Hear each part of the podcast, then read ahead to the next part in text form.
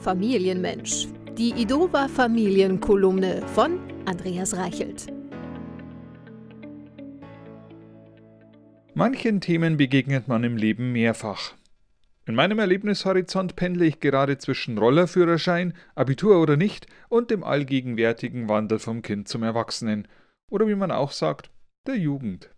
Nicht meiner natürlich, denn obwohl diese Lebensbereiche und ach so wichtigen Entscheidungen meiner Vergangenheit bereits Jahrzehnte zurückliegen, begegnen wir Eltern ihnen mit dem eigenen Nachwuchs wieder. Nur nehmen wir diesmal die andere Rolle wahr, die des nicht verstehen wollenden Vaters oder der Mama, die zwischen allen Parteiungen zu vermitteln versucht. Nun argumentiere ich also gegen den Mofa-Führerschein mit 15, weil diese gedrosselten Gefährte zu langsam sind und damit auch ein zu gefährliches Verkehrshindernis darstellen – eigentlich müsste man ein Umleitungsschild auf dem Helm montieren.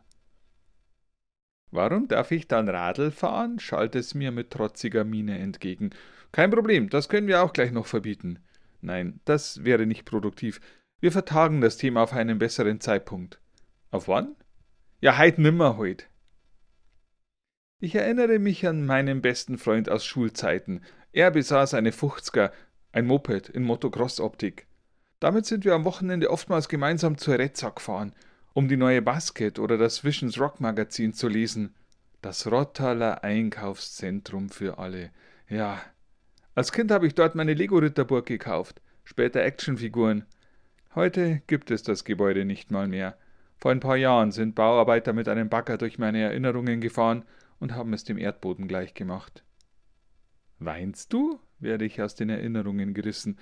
Nein, ich bin müde, antworte ich, anteilig wahrheitsgemäß. Manche Themen kommen immer wieder, das mag wohl sein, und wir sind bei jedem Aufeinandertreffen in einer anderen Gesprächsposition. Während meine Tochter augenrollend ihren Versuch vertagt, mich zur Anschaffung eines Motorrollers zu bewegen, freue ich mich darauf, diesem Thema als Opa wieder zu begegnen. Dann werde ich bestimmt mehr Gelassenheit verspüren. Und naja, dann bin ich ja auch mehr zum Verziehen da, als dass ich die Entscheidungen kritisch überdenken muss. Ach, das wird schön.